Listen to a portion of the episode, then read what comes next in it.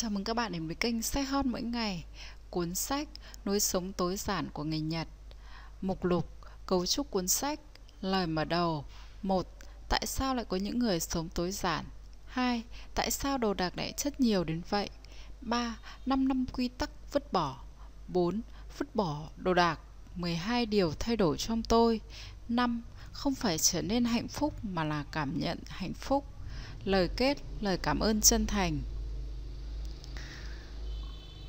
Cấu trúc cuốn sách Trong chương 1 tôi sẽ giới thiệu cho bạn lối sống tối giản là gì, đưa ra định nghĩa của tôi về nó, sau đó tôi sẽ đưa ra lý do vì sao tôi lại theo lối sống tối giản.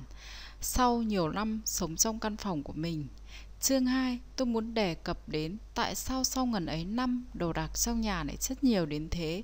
Những đồ đạc được tích tụ lại do thói quen hay nhu cầu của con người này mang ý nghĩa gì. Chương 3 là những bí quyết để cắt giảm đồ đạc trong nhà. Tôi sẽ đưa ra cho bạn những quy tắc cụ thể, những phương pháp để có thể giảm bớt đồ đạc trong nhà. Thêm vào đó tôi sẽ giới thiệu cho bạn danh sách bổ sung 15 điều cho những người muốn sống tối giản nữa, cùng với toa thuốc cho căn bệnh muốn vứt bỏ. Chương 4. Những thay đổi trong tôi sau khi dọn hết đồ đạc trong nhà. Nó không đơn thuần chỉ là cắt giảm đồ đạc, mà là những mặt tích cực sau khi tôi giảm đồ đạc xuống mức tối thiểu và những hạnh phúc mà tôi cảm nhận sau khi thực hiện điều đó. Kèm theo đó, tôi còn phân tích và khảo sát thêm về các kết quả nghiên cứu tâm lý học. Chương 5. Tiếp nối ý từ chương 4, tôi giải thích tại sao những thay đổi trong tôi lại dẫn đến hạnh phúc. Để hiểu sâu hơn về lối sống tối giản, bạn nên đọc hết từ chương 1 đến chương 4. Tuy nhiên, bạn cũng có thể đọc riêng từng chương, thậm chí chỉ cần đọc chương 3 cũng có thể giúp bạn cắt giảm được đồ đạc của mình. Trong cuốn sách này, lối sống tối giản được hiểu là một Giới hạn tối thiểu cần thiết cho bản thân và hai vứt bỏ tất cả mọi thứ trừ những thứ quan trọng và những người sống theo lối sống đó gọi là người sống tối giản Nơi mà đầu, đồ đạc ít, hạnh phúc nhiều, chính vì vậy chúng ta không cần nhiều đồ đạc nữa. Cuốn sách này muốn gửi tới bạn sự tuyệt vời của cuộc sống với ít đồ đạc trong nhà. Có thể bạn sẽ thấy những điều tôi nói đều đi ngược lại với quan niệm hạnh phúc ngày nay như có càng nhiều thì ta càng hạnh phúc vì ta không biết tương lai sẽ thay đổi thế nào nên hãy cố gắng tích trữ càng nhiều thứ càng tốt. Khi mua bất cứ món đồ nào, bạn đều có thể thanh toán bằng tiền, nên dần dần trong cuộc sống của chúng ta đang nhận định người khác bằng số tiền họ có. Chỉ cần có tiền là có thể mua được mọi thứ. Vậy chúng ta có thể mua được tình cảm của con người như những món hàng hóa không?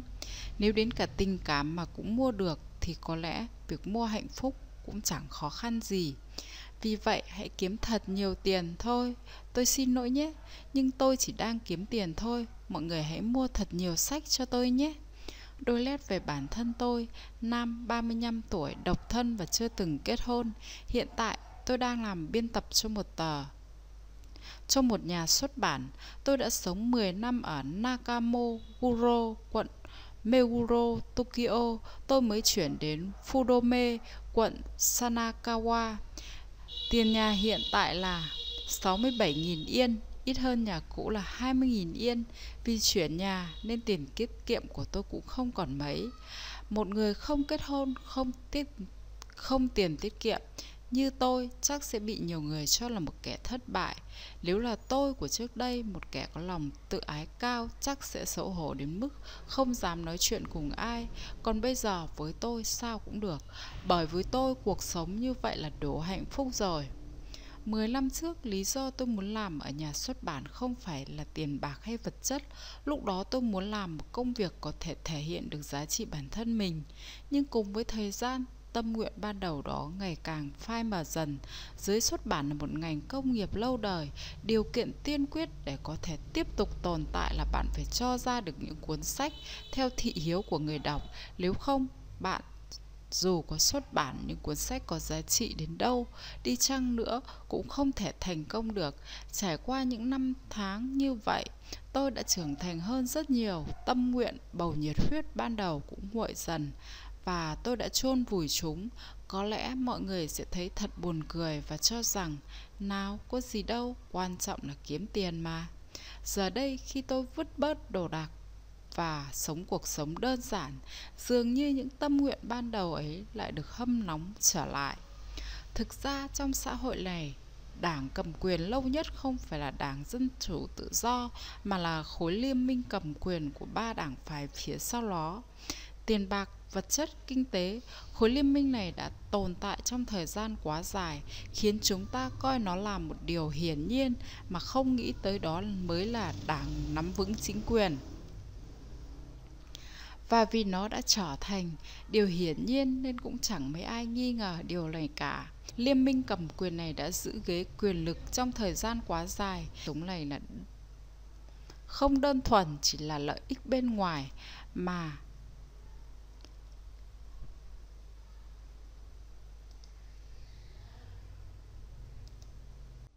Liên minh cầm quyền này đã giữ ghế quyền lực trong thời gian quá dài. Nếu nhìn thấy lãnh đạo đảng vật chất, tôi sẽ nói, xin lỗi, anh ngồi ở chỗ này à? Anh có thể nhường chỗ cho tôi một lần được không? Nếu không thể, thì anh cứ ngồi đấy cũng được. Lối sống tối giản là lối sống cắt giảm đồ đạc trong nhà đến mức tối đa, chỉ giữ lại những vật dụng cần thiết. Lợi ích của lợi ích của lối sống này không đơn thuần chỉ là lợi ích bên ngoài như không gian thoáng đãng, dọn dẹp dễ dàng, mà nó còn mang lại lợi ích cho chính tâm hồn chúng ta. Tôi đã thay đổi suy nghĩ của mình về cách sống, về quan niệm hạnh phúc mà bất cứ ai cũng luôn mong muốn. Tôi đã vứt đi rất nhiều đồ đạc và mỗi ngày tôi đều sống trong niềm vui tận hưởng cuộc sống. Tại sao sau khi vứt bớt đồ đạc trong nhà tôi lại cảm thấy hạnh phúc hơn trước đây? Bất cứ ai cũng đều mong muốn được vui vẻ, hạnh phúc, học tập, chơi thể thao, làm việc, nuôi dạy trẻ, theo đuổi sở thích. Tất cả đều xuất phát từ nguyện vọng này, thậm chí cũng có những người sẵn sàng theo đuổi hạnh phúc của bản thân, dù trong mắt người khác họ thật khổ sở, cô độc và bất hạnh theo đuổi hạnh phúc chính là nguồn sức mạnh lay chuyển con người.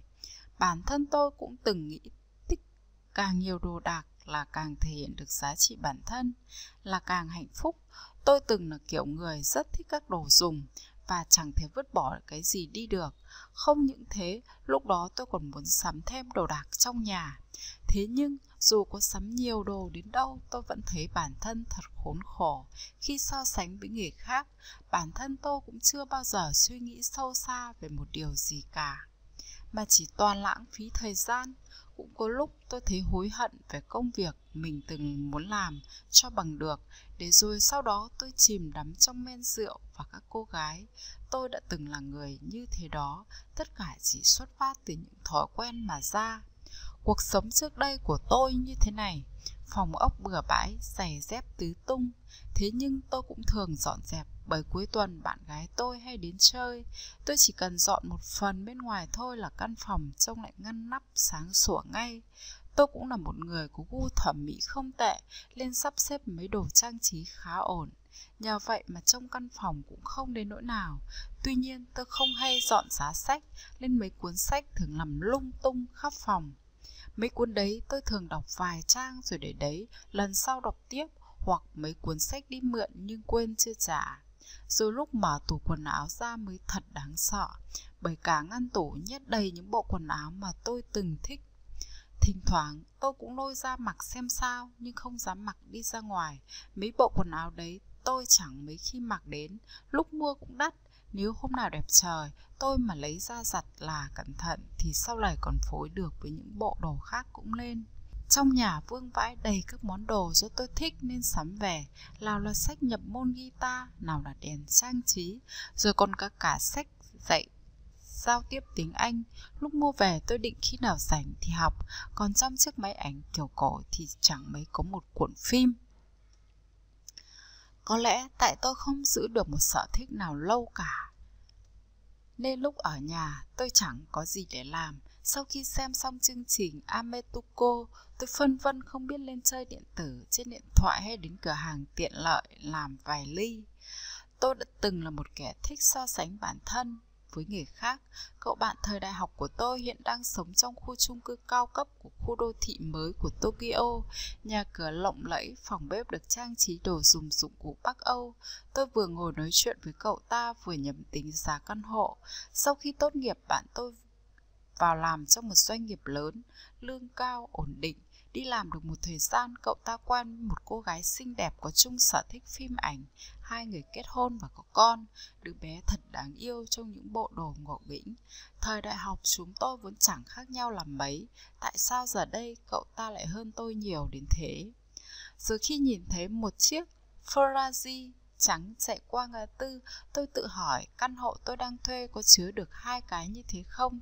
Sau đó, tôi vừa đạp chiếc xe đạp mới mua, 500 yên mua lại từ người bạn tôi, vừa nhìn theo chiếc xe lao đi trước mắt, rồi ôm theo suy nghĩ thử vận may đổi đời. Mỗi tuần tôi đều mua vé số Totopic với thu nhập và tiền tiết kiệm của mình, tôi chẳng thể suy tính gì cho tương lai. Tôi cũng từng chia tay bạn gái chỉ vì điều này. Càng ngày tôi càng cảm thấy tự ti, mặc cảm bản thân và ganh tị với mọi người xung quanh. Đó chính là tôi của trước đây, một kẻ bạc nhược với một đống đồ trong nhà. Nhưng tôi đã giảm bớt đồ đạc đi và điều đó thật tuyệt. Sau khi vứt đồ đi, tôi cảm giác mình như biến thành một người khác. Có lẽ bạn sẽ nghĩ tôi đang phóng đại mọi thứ lên. Có ai đó đã nói thế này, chỉ là vứt đồ đạc đi thôi mà. Với ai đó, có lẽ tôi chỉ vứt mấy thứ trong nhà đi thật. Hơn nữa, tôi lại chẳng làm nên sự nghiệp gì, cũng chẳng có cái gì đáng tự hào với mọi người cả. Nhưng giờ tôi có thể tự tin nói với mọi người rằng sống với ít đồ đạc mỗi ngày tôi đều trải qua trong hạnh phúc. Và hạnh phúc là gì? Tôi đã bắt đầu cảm nhận từng chút một. Với những ai còn đang tự ti mặc cảm giống như tôi trước đây những người còn đang so sánh bản thân với người khác những người chưa cảm nhận được hạnh phúc trong cuộc sống này tôi khuyên bạn hãy một lần thử rời xa những món đồ của mình. Tất nhiên là trên thế giới này luôn có những thiên tài ngay từ đầu đã có thể sống tự do không vướng bận bởi đồ đạc, hay từ trong đống đồ hỗn độn nhận ra một điều quý báu của bản thân. Nhưng với tôi, những người bình thường đều chỉ có thể cảm nhận hạnh phúc bình thường mà thôi và có lẽ bất cứ ai cũng mong muốn mình có thể hạnh phúc. Nhưng có một điều mà bạn nên biết là những món đồ bạn sắm vì muốn được hạnh phúc hơn, thực ra chỉ cho bạn một chút xíu cảm giác đấy mà thôi.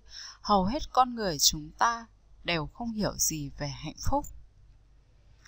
Giảm bớt đồ đạc quá tải trong nhà mình chính là một lần giúp bạn suy nghĩ về hạnh phúc. Có lẽ bạn sẽ cho rằng tôi đang nói khoác nhưng đó thực sự là những gì tôi nghĩ. Một, tại sao lại có những người sống tối giản? Chúng ta thường cạnh tranh để được công nhận là hạnh phúc hơn là trở thành người hạnh phúc. La roche foucault công việc của tôi không phải là con người tôi số dư ngân hàng của tôi không phải là con người tôi chiếc xe tôi đi cũng không phải là con người tôi chiếc ví của tôi cũng không phải là con người tôi những giá trị đấy chẳng có quan hệ gì với tôi cả. Tuller đơ đen sản đấu sinh tử. Hạnh phúc không phải là có trong tay những thứ mình từng ao ước mà là cảm giác luôn mong ước những vật mình đang có. Rappi, Himen, Strater bất cứ ai sinh ra cũng đều là những người sống tối giản. Núi sống tối giản là cách sống cắt giảm vật dụng xuống dưới mức tối thiểu. Và cùng với cuộc sống ít đồ đạc, ta có thể để tâm nhiều hơn tới hạnh phúc.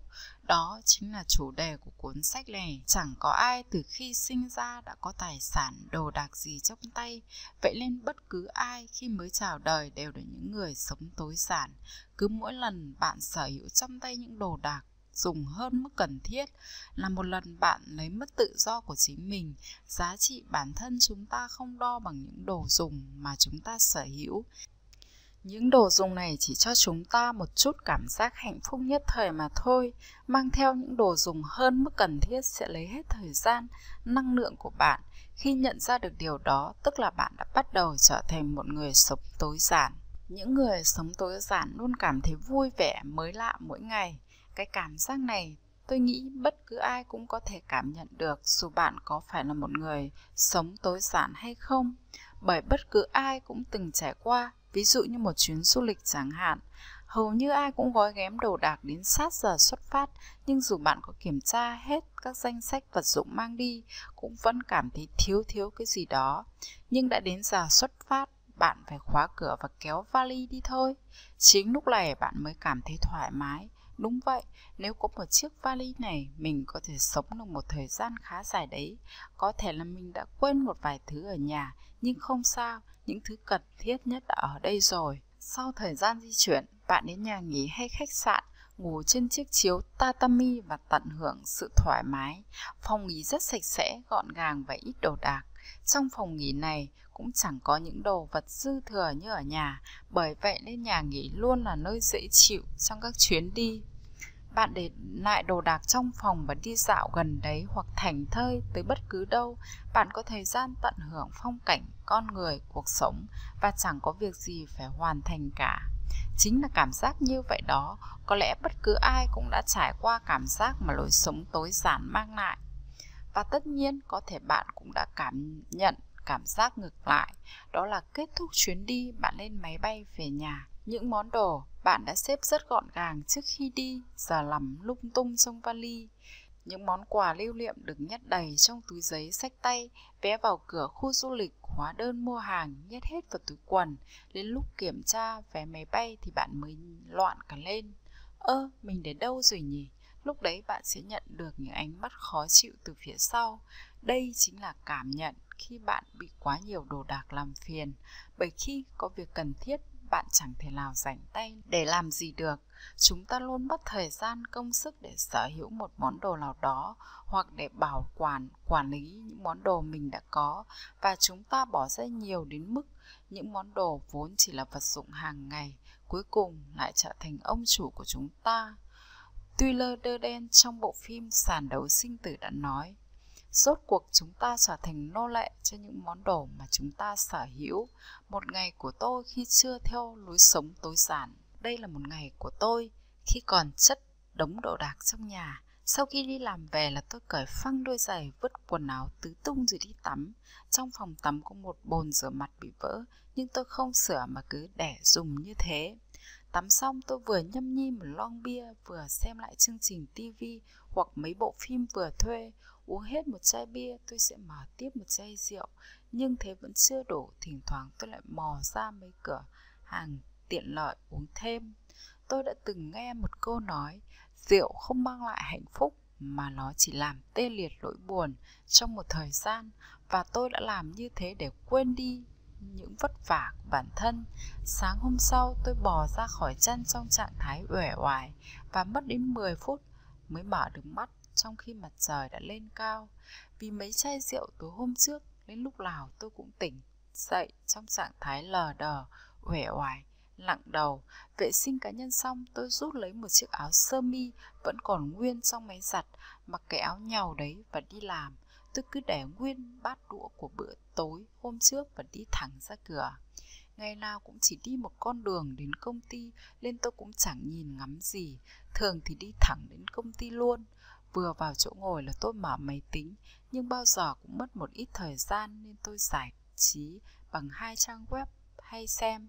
Sau đó tôi kiểm tra và trả lời email. Ngày nào cũng có những cả đống việc cần chờ giải quyết cùng một lúc nên tôi chỉ tập trung giải quyết việc nào cần thiết nhất và kể cả khi công việc chưa kết thúc nhưng nếu muộn rồi thì tôi vẫn cứ nghỉ làm và về nhà. Tôi đã từng biện bạch cho những thói quen đấy của mình. Buổi sáng không dậy được là do tối hôm trước làm việc muộn, béo lên là do thể chất. Tại tiền lương thấp nên tôi không chuyển được đến căn phòng lớn hơn. Nếu được làm việc trong một môi trường tốt hơn thì chắc chắn tôi sẽ phát huy được hết khả năng của mình. Phòng hẹp nên đồ đạc cứ phải chất đống như vậy mà phòng đi thuê không phải của mình nên cũng chẳng cần dọn dẹp. Nếu được sống trong một ngôi nhà to đẹp của mình thì chắc chắn tôi sẽ dọn dẹp ngăn, ngăn nắp. Tôi đã sống một cuộc sống như thế, một cuộc sống đầy những lời biện bạch. Lúc nào tôi cũng bị bó buộc trong những suy nghĩ tiêu cực của bản thân. Thêm vào đó tôi lại hay xấu hổ, sợ cái nhìn của mọi người nên chẳng bao giờ làm được điều gì mình muốn một ngày theo lối sống tối giản của tôi. Sau khi thực hiện lối sống tối giản, cuộc sống của tôi đã thay đổi hoàn toàn. Sau khi đi làm về, tôi ngâm mình trong bồn tắm, sau đó thay một bộ quần áo dễ chịu ở nhà. Và vì đã dọn tivi rồi nên tôi sẽ đọc vài cuốn sách. Bia rượu thì tôi không uống một chai nào nữa. Vứt bớt đồ đạc làm căn phòng của tôi có nhiều khoảng trống và tôi có thể ngủ thoải mái hơn. Mỗi sáng tôi đều thức giấc cùng ánh bình minh và không phải mất đến 10 phút mới mở mắt như trước. Bức tường trắng trong nhà giờ không treo vật gì cả và khi ánh sáng chiếu vào, cả căn phòng sáng rực lên. Vì dậy sớm nên tôi có thời gian ăn sáng và nhâm nhi một tách cà phê. Ăn xong là tôi dọn dẹp ngay bát đũa xong rồi. Tập ngồi thiền và tĩnh tâm giúp tôi xóa bỏ mọi phiền não trong cuộc sống. Và giờ tôi còn không phải bận tâm về những vật dụng dư thừa trong nhà nữa. Mỗi ngày tôi đều dọn dẹp căn phòng một lần. Và nếu thật thời tiết tốt, tôi sẽ giặt chân đẹp Và cuối cùng là thay một bộ đồ quần áo phẳng phưu và đi làm. Trên đường đi làm, tôi cũng có thể tận hưởng khung cảnh hai bên đường, thay đổi theo từng mùa, cuộc sống thật là tuyệt diệu.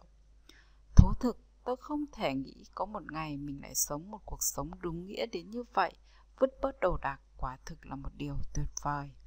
Những đồ đạc mà tôi đã vứt, dưới đây là những đồ vật mà tôi đã vứt, giá sách và toàn bộ sách vở, tổng cộng tôi mất một triệu yên cho chúng, nhưng lúc bán tôi cũng chỉ bán được 20.000 yên thôi.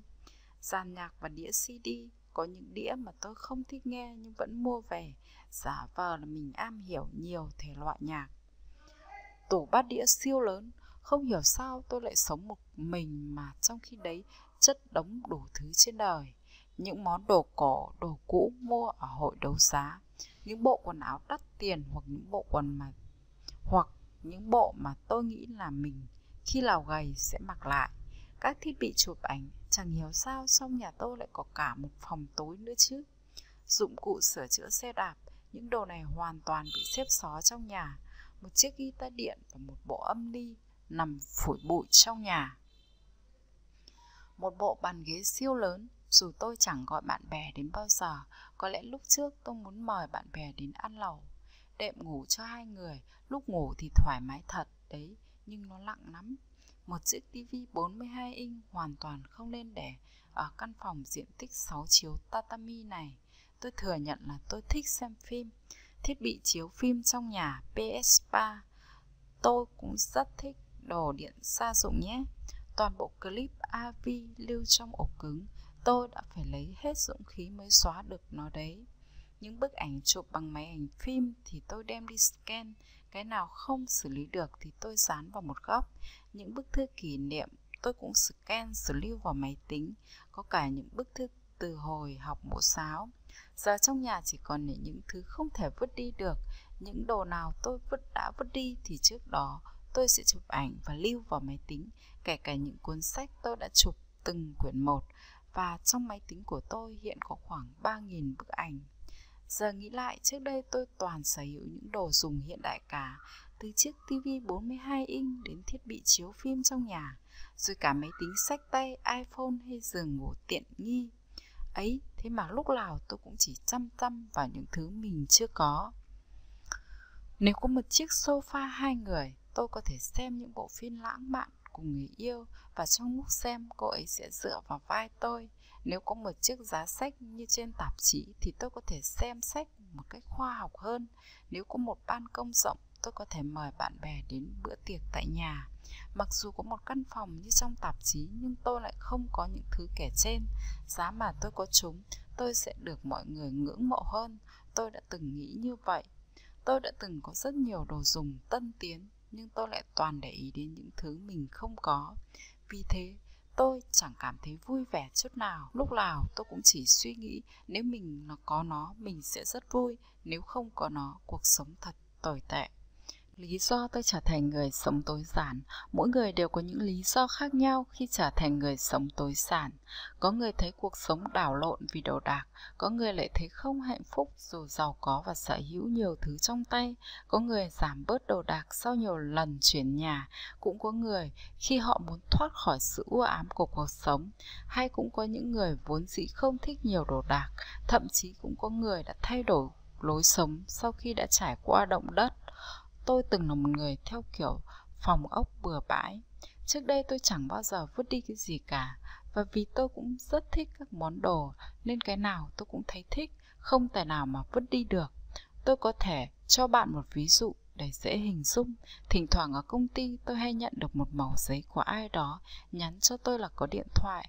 Có thể với bạn, màu giấy đấy chẳng có gì cả, nhưng với tôi, màu giấy đấy là sự quan tâm của các đồng nghiệp đã dành thời gian để nhắc nhở tôi, thế nên tôi không muốn vứt nó một tẹo nào. Tôi chính là kiểu người như vậy đấy. 17 năm trước tôi rời nhà ở tỉnh Kagawa nên Tokyo bắt đầu lập nghiệp. Lúc đó trong phòng tôi chẳng có thứ gì ngoài một vài đồ dùng cực kỳ thiết yếu. Thế nhưng sau vài năm, trong phòng tôi chất đầy đồ đạc. Tôi là người thích chụp ảnh, bởi tôi muốn lưu lại mọi khoảnh khắc của tất cả các vật dụng trong nhà để làm kỷ niệm sau này.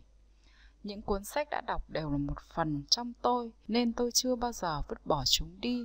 Tôi cũng muốn cho bạn bè xem những bộ phim, những đĩa nhạc yêu thích của mình. Nếu có thời gian, tôi có rất nhiều sở thích muốn theo đuổi. Thật lãng phí nếu vứt chúng đi, cái này vẫn còn dùng được mà. Có lẽ lúc nào đó tôi sẽ dùng nó. Tôi đã từng có những suy nghĩ như vậy. Tôi cũng không muốn thừa nhận rằng mình đã không sử dụng rất nhiều thứ mang theo suy nghĩ đấy. Tôi không những không vứt bỏ bớt đồ đạc, mà ngược lại còn tích trữ ngày một nhiều hơn. Đó hoàn toàn là những suy nghĩ trái ngược với suy nghĩ hiện tại của tôi. Lúc đó tôi là người theo lối sống tối đa.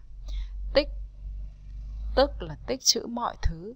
Mua đồ cũng phải chọn cái nhiều chức năng nhất, to nhất, nặng nhất và hệ quả tôi đã bị chính những đồ đạc ấy lấy hết năng lượng sức lực của bản thân.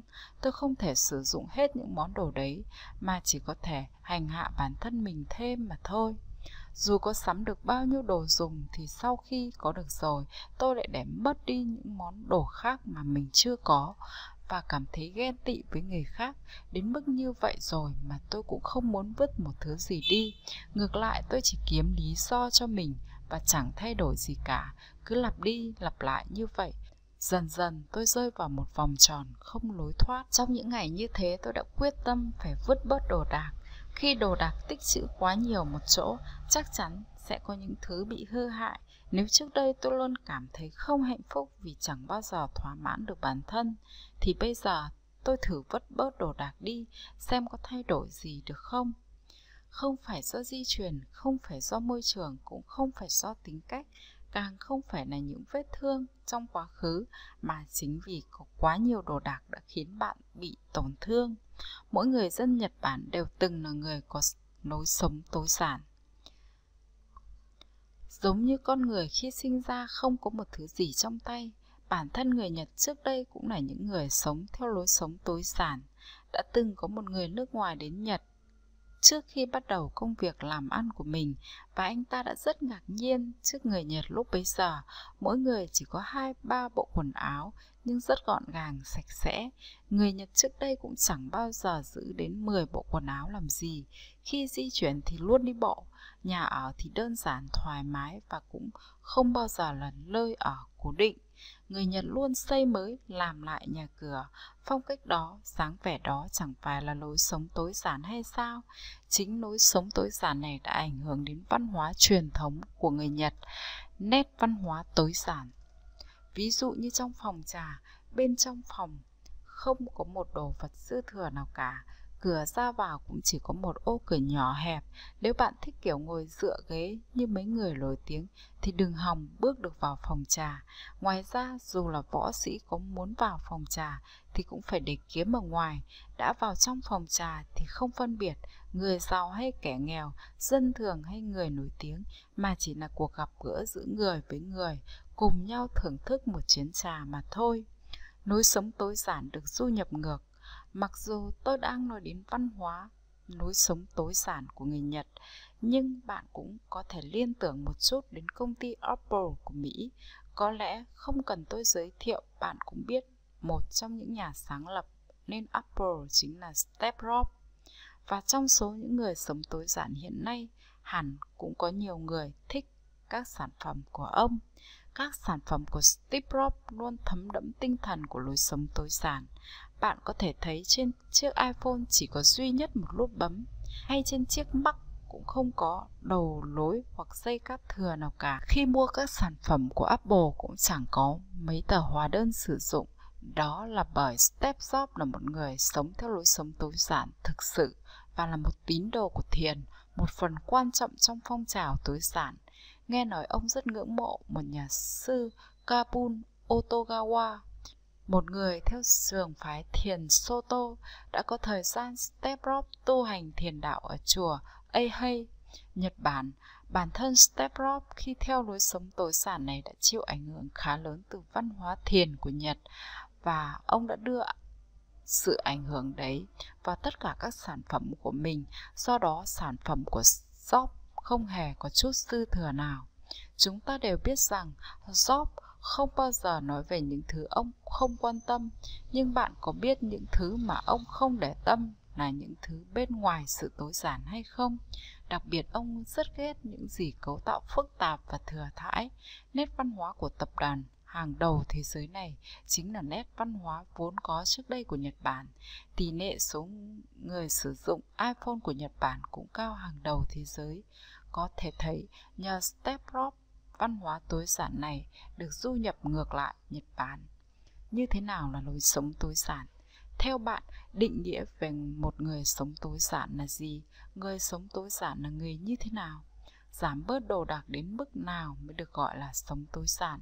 Nếu phải đưa ra định nghĩa thì chắc hẳn có người sẽ bắt đầu từ quan niệm này.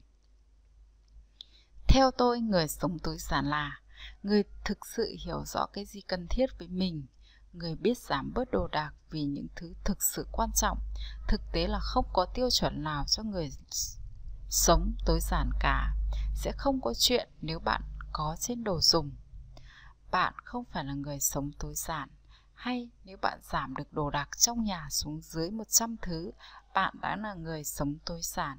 Nếu bạn có tivi, đó không phải là cuộc sống tối giản. Nếu bạn có thể nhét hết mọi vật dụng vào tủ quần áo, bạn thực sự là một người sống tối giản. Tất cả những điều đó đều không phải là tiêu chuẩn để đánh giá xem một người có phải sống tối giản hay không. Ngày nay có rất nhiều người đang sống theo những cách rất khác nhau. Ví dụ như anh murakami satoshi. Anh ấy không có chỗ ở cố định mà di chuyển khắp nơi với một ngôi nhà xốp tự chế của mình, hay như anh sakatome keio còn không có ngôi nhà nào, chỉ mang theo bên mình một chiếc túi tốt đi. Nếu so với họ, những người có nhà cửa ổn định như chúng ta đây chắc hẳn không được gọi là người sống tối giản rồi. Trong suy nghĩ của tôi, người sống tối giản là người thực sự hiểu rõ cái gì là cần thiết cho mình chứ không phải là những thứ mong muốn theo cách nhìn của mọi người xung quanh hiểu rõ những thứ mình cần bỏ hết những thứ ngoài mức cần thiết đó chính là người sống tối giản trong suy nghĩ của tôi. Tuy nhiên, với mỗi người khác nhau lại có những thứ quan trọng, cần thiết khác nhau. Bởi vậy, việc cắt giảm đồ đạc cũng khác nhau. Nối sống tối giản không phải là mục đích. Việc vứt bớt đồ đạc cho không phải là mục đích của lối sống tối giản, mà đó chỉ là một phương tiện giúp chúng ta nhận rõ đâu mới là điều quan trọng thực sự trong cuộc sống của mình. Đó chỉ là chương mở đầu cho một câu chuyện, còn phần còn lại của cuốn sách là những điều mà bản thân mình đã nhận ra được. Ngoài ra, cuốn sách này cũng muốn gửi tới bạn phong trào tối giản, không chỉ ở đồ dùng mà còn trong nhiều lĩnh vực khác. Trong xã hội ngày nay, mọi thứ ngày càng phức tạp quá mức nên phong trào tối giản này ban đầu chỉ áp dụng cho đồ dùng trong nhà, nay đã lan rộng sang các vấn đề khác. Để có thể chú tâm vào những việc quan trọng, hãy loại bỏ những việc không quan trọng. Đây chính là vấn đề trong mọi lĩnh vực đời sống xã hội, vứt bớt đồ đạc, sống đơn giản, công việc tự do, vứt bớt những thứ phiền não quanh mình, sẽ giúp ta có cuộc sống tự do, thoải mái hơn.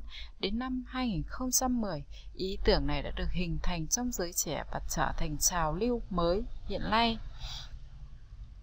Cuốn sách nghệ thuật bài trí của người Nhật của Marie Kondo xuất bản năm 2010 đang là cuốn sách bán chạy hàng đầu Nhật Bản. Nhờ có những điều kiện như vậy mà hiển nhiên lối sống tối giản được phát triển ở Nhật bán chỉ sau vài năm. Theo tôi, để có thể trở thành người sống tối giản, cần có những điều kiện tiên quyết sau. một lượng thông tin vật dụng tăng lên quá mức 2. Sự phát triển của vật dụng và dịch vụ. Chúng ta không cần quá nhiều đồ dùng vẫn có thể hoàn thành công việc. 3. Thảm họa động đất sóng thần phía đông Nhật Bản. Lượng thông tin ngoài tầm kiểm soát. Điều kiện đầu tiên chính là lượng thông tin vật dụng tăng lên quá mức. Dạo trước có lẽ bạn hay nghe thấy từ toàn cầu hóa, nhưng những năm gần đây nó đã trở thành một điều hiển nhiên trong cuộc sống, nên chúng ta không mấy khi nhắc đến nữa. Chỉ cần mở điện thoại ra là bạn sẽ ngập trong các tin tức, sự kiện diễn ra trên toàn thế giới. Nhờ có Amazon mà bạn có thể chọn mua những gì bạn thích, hay bạn có thể xem các chương trình TV, nghe các kênh radio đang phát sóng toàn cầu. Thông qua Facebook, Twitter, bạn bè của chúng ta có thể hóa thân thành những nhà bình luận, nhà phê bình ẩm thực hay một ký giả hiện trường và cung cấp cho chúng ta những thông tin mới nhất mặc dù có lẽ bạn không yêu cầu thậm chí chúng ta có thể nắm bắt thông tin của ai đó trên toàn thế giới qua mạng xã hội. Theo số liệu thống kê năm 2014 về lượng thông tin trên Internet thì cứ một phút lại có 306 giờ video được đăng tải trên YouTube, 430.000 lần lượt chia sẻ trên Twitter và 50.000 ứng dụng được tải về trên Apple Store. Hiển nhiên là sau mỗi ngày lượng thông tin chúng ta tiếp nhận lại tăng đến mức không tưởng tượng nổi. Cũng có người nhận định rằng lượng thông tin một người Nhật hiện đại tiếp nhận trong vòng một ngày bằng lượng thông tin của toàn thể người Nhật thời Edo tiếp nhận trong một năm, mà cũng có lẽ là một đời người. Con người là phần cứng của lập trình từ 50.000 năm trước. Con người chúng ta là một phần cứng được lập trình từ 50.000 năm trước và không thay đổi cho đến bây giờ. Bộ lão của chúng ta, ổ cứng, bộ nhớ, bộ vi xử lý từ thời Edo cách đây 400 năm hoặc cũng có thể từ 50.000 năm trước đã không tiến hóa thêm nữa. Con người không thể cải tiến bản thân như các sản phẩm của Apple được. Chúng tôi đã thành công trong việc tạo ra thiết kế mới so với các phiên bản trước. Sản phẩm lần này có tốc độ nhanh hơn 30%. Dung lượng bộ nhớ gấp 2 lần, độ dày là 3 cm, nặng 2 kg. Vâng, tôi xin giới thiệu iHuman 2. Thực tế là phần cứng được lập trình từ 50.000 năm trước này hiện đang bị chất đầy thông tin. Trong ổ cứng với dung lượng có hạn, bạn bị ghi toàn những thông tin không cần thiết, thậm chí bộ nhớ quý giá của chúng ta còn phải ghi nhớ cái nhìn của người khác. Và hiển nhiên là chúng khiến ta không thể nhận ra đâu mới là điều quan trọng với bản thân mình. Sau một thời gian, ta dễ dàng bị cám dỗ bởi trò điện tử, tin đồn hoặc rượu chè. Tôi của trước đây chính là một người như vậy đấy. Tôi đã từng là một chiếc máy tính bị treo tôi đã từng là một chiếc máy tính chậm và nặng lúc nào cũng hiển biểu tượng đang xử lý. Dù có muốn làm những điều mới mẻ đi chăng nữa thì bản thân tôi cũng đã chất đầy những dữ liệu đến mức gần như máy bị treo. Nên chỉ có thể hoàn thành các thao tác nhẹ nhàng nhất mà thôi. Có số liệu chỉ ra rằng một ngày con người suy nghĩ đến 60.000 việc, trong đó có đến 95% là những công việc giống ngày hôm trước và 80% trong đấy là những suy nghĩ tiêu cực. Hãy cùng nhìn lại tôi của ngày trước, mỗi ngày tôi đều chìm đắm trong nỗi lo lắng cho tương lai, những phiền muộn trong công việc hoặc những nỗi sợ hãi về cách nhìn của người khác với mình. Dường như không phải là 80% mà là toàn bộ tâm trí tôi đều chìm trong những suy nghĩ tiêu cực như vậy. Thực hiện quá nhiều việc một lúc, lên lúc lên chẳng bao giờ tôi đưa ra một câu trả lời mới mẻ, chỉ đơn thuần là lặp lại thao tác của ngày hôm qua mà thôi. Làm thế nào để chiếc máy tính ì ạch này có thể chạy nhanh hơn? Con người cũng giống như chiếc máy tính, và cho đến mãi về sau, chắc cũng chẳng có loại máy tính nào mới ra đâu.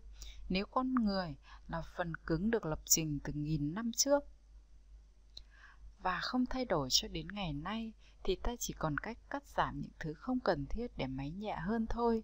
Xóa dữ liệu trên ổ cứng, xóa các ứng dụng đang chạy, chiếc máy tính này sẽ nhẹ hơn và đưa ra những câu trả lời mới mẻ. Chúng ta có thể làm mọi thứ nhờ smartphone.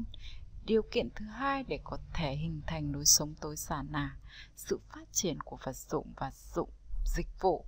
Chúng ta không cần quá nhiều đồ dùng vẫn có thể hoàn thành công việc. Nhờ có smartphone mà chúng ta đã không còn cần đến những vật dụng như điện thoại, máy ảnh, TV, bộ âm ly, máy điện tử, đồng hồ, lịch, đèn pin, bản đồ, sổ tay. Thậm chí smartphone còn thay thế cho cả bản đồ, từ điển, catalog sản phẩm, sổ tiết kiệm, đặt vé máy bay, iPhone được đưa ra thị trường lần đầu vào năm 2007 đến năm 2010. Apple đã cho ra dòng iPhone 4 có thể nói trong quá trình hình thành nên trào lưu sống tối giản hiện nay, iPhone đóng vai trò không thể thiếu. Dù có vứt hết đồ đạc đi thì iPhone vẫn là thứ bạn nên giữ lại đến cuối cùng. Bởi chỉ cần có một chiếc iPhone bạn đã giải quyết được kha khá công việc rồi. Trong quá trình bỏ bớt đồ đạc trong nhà, bạn không thể không kể đến vai trò kỹ thuật số. Nếu không có kỹ thuật số và tôi không chuyển được các bức ảnh thành dữ liệu trên máy tính thì có lẽ giờ này tôi vẫn đang còn ôm một đống đồ đạc trong nhà. Vật dụng dùng để giảm bớt đồ đạc theo tôi, máy scan tài liệu tiêu biểu cho Scan Slab chính là một vật dụng không thể thiếu cho không thể thiếu với chúng ta. Nhờ có máy scan strap, tôi có thể scan được các bức thư, ảnh chụp và đã vứt được rất nhiều thứ. Trước hết hãy cùng tôi nhìn lại mấy bức ảnh chụp từ thời máy ảnh phim của tôi. Trong nhiều năm liền, tôi bao giờ cũng mang theo một chiếc máy ảnh phim trong cặp. Những bức ảnh mà tôi chụp cũng được cùng phim cũng rất đầy trong tổ. Vậy mà giờ đây tôi đã vứt hết chúng đi rồi. Nhờ có ScanSlab tôi đã chuyển hết chúng thành file dữ liệu trong máy tính. Chỉ trong tích tắc và nếu muốn tôi vẫn có thể xem lại những bức ảnh kỷ niệm ngày xưa. Nhờ có ScanSlab tôi có thể thoải mái vứt bỏ những bức thư hồi mẫu giáo, những tấm thiệp chúc mừng năm mới hay cả những cuốn tạp chí yêu thích. Các cuốn sách thì tôi có thể tự mình scan chuyển thành file PDF và đọc bằng chương trình Amazon Sky 2010 bản tiếng Nhật. Về máy nghe nhạc thì có lẽ nhiều người chỉ dùng smartphone hoặc iPad thôi. Riêng tôi lại dùng MacBook Air bởi tôi không chỉ nghe nhạc mà còn có thể xem phim, đọc sách, đọc truyện nữa.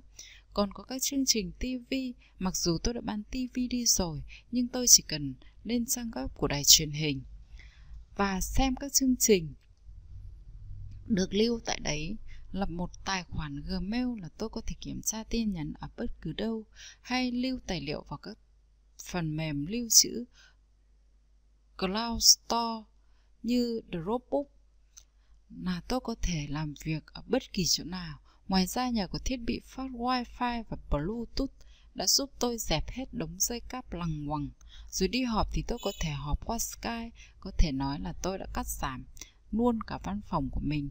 Quả thực nhờ có sự phát triển của vật chất và khoa học kỹ thuật mà chúng ta có thể lược bỏ rất nhiều đồ dùng dụng cụ trong cuộc sống. Sự du nhập của văn hóa chia sẻ, xe cùng với sự phát triển của các dịch vụ tiện ích gọn nhẹ, chúng ta có thể bỏ qua sự du nhập của văn hóa xe. Chúng ta không thể bỏ qua sự du nhập của văn hóa xe, văn hóa chia sẻ. Xe gần như đã trở thành một từ rất ngầu trong giới trẻ, tượng trưng cho sự công nhận của mọi người hơn là khư khư giữ lấy một mình. Mặc dù hiện nay ở một số địa phương vẫn còn kiểu bắt buộc mỗi người một phương tiện, nhưng ở các thành phố lớn nơi giao thông phát triển thì việc dùng chung xe với mọi người khác cũng không còn lạ lẫm với các ưu điểm như tiết kiệm thuế, tiết kiệm tiền xăng xe, vừa túi tiền và còn góp phần bảo vệ môi trường, dùng chung xe đang được phổ biến nhanh chóng trong xã hội.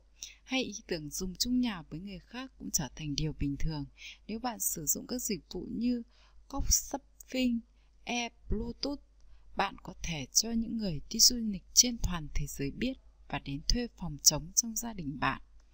Có thể nói nhờ mạng internet chúng ta có thể chia sẻ những không gian vật dụng thừa thãi trong nhà cho những người cần dùng đến nguy cơ bị giết chết trong chính đồ đạc trong nhà cuối cùng để kết thúc chương này tôi xin nói đến đại thảm họa động đất ở phía đông nhật bản đại thảm họa động đất Nhật Bản đã tác động đến tất cả các mặt trong giá trị quan của tôi, làm thay đổi hoàn toàn suy nghĩ của tôi về đồ đạc. Chắc bạn cũng biết tác giả Uru Ramai tác giả của bộ truyện tranh nổi tiếng trong nhà tôi chẳng có gì cả. Cô còn có bút danh là Sute Hetai. Các bức tranh về căn nhà trống rỗng của cô đã ảnh hưởng rất lớn đến tôi. Ấn tượng sâu sắc nhất trong tôi về cuốn truyện đó là tất cả những đồ đạc chất trong nhà đều sẽ trở thành hung khí khi xảy ra động đất và chúng ta có nguy cơ bị giết chết bởi chính những món đồ mà chúng ta vẫn rất trân trọng. Hay khi có sóng thần thì những món đồ ấy cũng sẽ bị cuốn trôi và bị phá hỏng. Đại thảm họa động đất Nhật Bản được coi là thảm họa nghìn năm mới có một lần. Tính đến năm 2000 ở Nhật Bản có 20.000 ở Nhật Bản chỉ có 20 người khoảng 100 tuổi đang sống và sau thảm họa nghìn năm mới có một lần ấy, trong số 20 cụ ông cụ bà đó có hai người đã bị chôn vùi trong động đất. Theo bạn đấy là con số lớn hay nhỏ? Đến đây tôi xin nhắc lại các điều kiện để hoàn thành trào lưu lối sống tối giản một lần nữa. Lượng thông tin vật dụng tăng lên quá mức, sự phát triển của vật dụng và dịch vụ, chúng ta không cần quá nhiều đồ dùng vẫn có thể hoàn thành công việc. Thảm họa động đất sóng thần phía đông Nhật Bản. Khi nhìn vào điều này, ta có thể thấy lối sống tối giản được hình thành như một lẽ tất nhiên vậy. Trở thành một người sống tối giản không đơn giản chỉ vì mơ ước về một cuộc sống đơn giản mà còn vì những lý do rất thực tế khác đó chính là cảm nhận của tôi khi trở thành người sống tối giản 2. Tại sao đồ đạc lại chất nhiều đến vậy? Chúng ta sở hữu tất cả những món đồ mà mình mong ước. Trong chương này tôi nói với bạn về quá trình vì sao chúng ta lại chất nhiều đồ đạc trong nhà. Khi hiểu về quá trình này rồi, bạn sẽ dễ dàng hơn trong việc giảm bớt đồ đạc. Trước đôi Trước đây tôi hay sắm cho mình tất tần tật những đồ dùng cần thiết trong cuộc sống Nhưng tôi vẫn luôn cảm thấy cuộc sống đấy khá xa với cuộc sống mà tôi mong ước con người luôn chìm đắm trong suy nghĩ khác xa với lý tưởng. Và khi nhìn vào thực tế không như mong ước ấy, ta chỉ ôm trong lòng cảm giác bất hạnh mà thôi. Khi không có những thứ như mình mong muốn, tôi cũng cảm thấy bất hạnh như vậy dù tôi có một căn phòng to với một chiếc sofa bọc da hay một ban công rộng với mái che có thể tổ chức tiệc ngoài trời, thì đấy vẫn không phải là một chung cư cao tầng, có thể ngắm cảnh đêm trong thành phố. Lúc đấy, tôi chỉ thấy giấc mơ của mình chẳng thể thành hiện thực được. Nhưng thực tế thì hoàn toàn ngược lại. Thực ra giấc mơ của tôi đã hoàn toàn trở thành sự thực rồi. Tại sao như vậy? Để tôi giải thích cho bạn nhé ví dụ như trong công việc, chúng ta đi phỏng vấn ở nhiều công ty và đi làm ở công ty trúng tuyển. Đó có thể không phải là nguyện vọng thứ nhất của bạn, thậm chí cũng chẳng phải nguyện vọng thứ hai, thứ ba. Công ty cũng không hoạt động trong lĩnh vực mà bạn muốn làm. Thậm chí có thể bạn làm chỉ để trang trải cuộc sống mà thôi. Thế nên lúc nào bạn cũng ca thán về sếp, về công ty của bạn và trong đầu luôn nghĩ đến lúc chuyển việc tuy nhiên, khi đã gửi hồ sơ và đi phỏng vấn, tức là bạn đã nghĩ mình muốn làm ở đây, nếu nghĩ tuyệt đối không muốn làm, thì bạn đã không đi phỏng vấn rồi. Có thể tại một thời điểm nào đó, bạn từng muốn làm việc trong công ty và khi nhận được thông báo trúng tuyển, chắc chắn bạn đã rất vui. Ngôi nhà mà tôi đang sống cũng vậy. Tôi đã sống 10 năm trong ngôi nhà này. 10 năm trước tôi cũng chỉ có tâm nguyện là làm thế nào cũng phải chuyển đến đây nó là ngôi nhà mà tôi đã phải kiếm rất lâu mới thấy Đến giờ thì tôi vẫn còn nhớ rất rõ mình đã hạnh phúc đến thế nào khi được chuyển vào đây. Lúc đó, tôi hạnh phúc vì tôi tìm thấy ngôi nhà có thiết kế đầy đủ tiện nghi, chứ không phải vì giá tiền của nó. Thậm chí tôi còn cảm thấy háo hức khi bắt đầu khám phá khu phố trong mơ này. Thế nhưng 10 năm sống trong căn nhà này, tôi dần thấy khó chịu với sự chật trội, cũ kỹ của căn phòng. Giấc mơ 10 năm trước của tôi đã trở thành hiện thực rồi, nhưng tại sao tôi luôn cảm thấy bất mãn đến vậy? Điều này cũng đúng với những mấy đồ dùng của tôi, ví dụ như quần áo. Trước đây lúc nào tôi cũng có cảm giác không còn bộ nào để mặc ra ngoài nữa. Vào ngày nghỉ là tôi lại dành chọn một ngày để đi mua sắm. Mặc dù người đã mệt xã rời nhưng tôi vẫn không ngừng nhét những bộ quần áo mình thích vào giỏ hàng. Khi về nhà tôi diện từng bộ từng bộ một và tự ngắm trước gương. Ngày ngày hôm sau khi lần đầu tiên Ngày hôm sau, khi lần đầu diện mấy bộ quần áo mới ra ngoài, tôi cảm thấy thật tự tin và thích thú. Có lẽ lúc đó Tôi chỉ có một nguyện vọng là có trong tay tất cả những bộ quần áo yêu thích, dù phải trả bao nhiêu tiền chăng nữa. Và quả thực là những bộ quần áo tôi thích thì chất đầy thành núi. Ấy thế mà, lúc nào tôi cũng thấy là chẳng còn bộ nào để mặc ra ngoài nữa. Cũng tương tự như vậy, hầu hết chúng ta đều thỏa mãn được lòng mong ước của mình, nhưng tại sao chẳng bao giờ chúng ta cảm thấy đủ và luôn cảm thấy thật bất hạnh?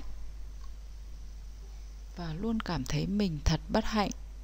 Tác hại của thói quen, chắc câu trả lời này ai cũng sẽ hiểu. Chúng ta đã quen với những món đồ mong ước mà mình có trong tay. Dần dần thói quen sẽ trở thành điều hiển nhiên và cuối cùng chúng ta và cuối cùng ta sẽ cảm thấy chán ngấy. Bạn mới mua một chiếc váy lần đầu tiên mặc nó bạn cảm thấy thật thích thật hạnh phúc, nhưng sau năm lần mặc, bạn cảm thấy quen thuộc và cảm thấy giác hạnh phúc vơi dần đi. Sau 10 lần mặc chiếc váy thành một thứ bình thường trong tủ quần áo của bạn và sau 50 lần mặc nó bạn cảm thấy chán ngấy rồi. Theo quá trình từ quen thuộc đến bình thường rồi chán ngấy, ánh sáng lấp lánh của mong ước được thực hiện cũng dần biến thành màu đen. Món đồ đó cũng theo đó mà trở thành thứ chẳng đáng để ý đến. Đó chính là chu trình từ quen thuộc đến chán nản. Mặc dù tất cả mong muốn của chúng ta đều thành hiện thực, nhưng do quá trình biến đổi từ quen thuộc đến chán nản kể trên mà ta chẳng bao giờ vừa lòng với những gì mình đang có tóm lại, nếu không có cảm giác quen thuộc thì chúng ta vẫn có thể tiếp tục cảm thấy hạnh phúc với những đồ dùng ưa thích của mình. Nếu cảm thấy thỏa mãn với những món đồ đang có thì chúng ta sẽ không tích thêm đồ nữa. Có thể thấy cảm giác quen thuộc này nguy hiểm đến giường nào. Tại sao con người chỉ luôn muốn những thứ mới mẻ? Khi nói về cảm giác quen thuộc này, trước hết ta cần phải nhìn nhận lại cơ cấu cảm nhận của con người. Có thể đây là một câu chuyện hơi lằng nhằng, nhưng nó là một chủ đề lớn trong cuốn sách này nên tôi hy vọng bạn sẽ chú ý tới nó. Bản chất của hệ thần kinh con người là cơ cấu tìm ra sự thay đổi giữa các kích thích. Đó là sự thay đổi khi chuyển từ kích thích này sang kích thích khác tôi có thể đưa ra cho bạn một ví dụ dễ hiểu hơn. Mùa thu cũng là mùa tắm biển đã kết thúc, nhưng nhìn thấy biển bạn đột nhiên lại có ý nghĩ, ôi, biển xanh như mùa xuân, mình muốn tắm biển ở đây quá. Và thế là bạn cứ thế chạy xuống biển, nhưng ngay lập tức bạn sẽ phải kêu lên ôi, lạnh quá, vì nước lạnh hơn bạn tưởng rất nhiều. Lúc này hệ thần kinh của bạn đã tìm thấy sự chênh lệch giữa nhiệt độ trên bờ và nhiệt độ trong nước biển và tiếp nhận một kích thích là lạnh. Tuy nhiên, nếu ngâm mình một thời gian trong nước biển, bạn sẽ quen với kích thích này và sẽ nói ô nhưng mà để có một lúc thì cũng nhưng, ồ, nhưng mà để một lúc thì cũng ấm phết trường hợp một người đàn ông đang ngủ trên sofa, một người khác tắt tivi thì ngay lập tức anh ta sẽ tỉnh lại và bảo, tôi đang xem mà, cũng giống như vậy, chắc chắn là người tắt tivi sẽ nghĩ rõ ràng là đang ngủ mà. Trong trường hợp này, ban đầu khi để tivi mở thì sẽ rất sáng, tiếng cũng rất to, thông thường sẽ rất khó ngủ, nhưng qua một thời gian người này sẽ quen với kích thích như vậy và có thể ngủ rất ngon, thậm chí khi người này đã quen với trạng thái này rồi, nếu đột nhiên tắt tivi tức là không còn kích thích nữa thì anh ta sẽ nhận ra sự khác biệt và chợt tỉnh lại. Hệ thống thần kinh con người không tập trung vào khối lượng kích thích mà tập trung vào sự khác biệt khi kích thích thay đổi. Trong trường hợp trên kích thích đến từ tivi là khá lớn nhưng người lại đã quen với kích thích lên hoàn toàn có thể ngủ ngon. Ngược lại, khi không còn kích thích từ âm thanh hay độ sáng của tivi, anh ta sẽ tỉnh dậy vì thay đổi kích thích. Trường hợp này cũng giống như một việc một đứa trẻ đang ngủ trưa bị tỉnh giấc vì tiếng bước chân vậy, chỉ có điều là trình tự thì ngược lại.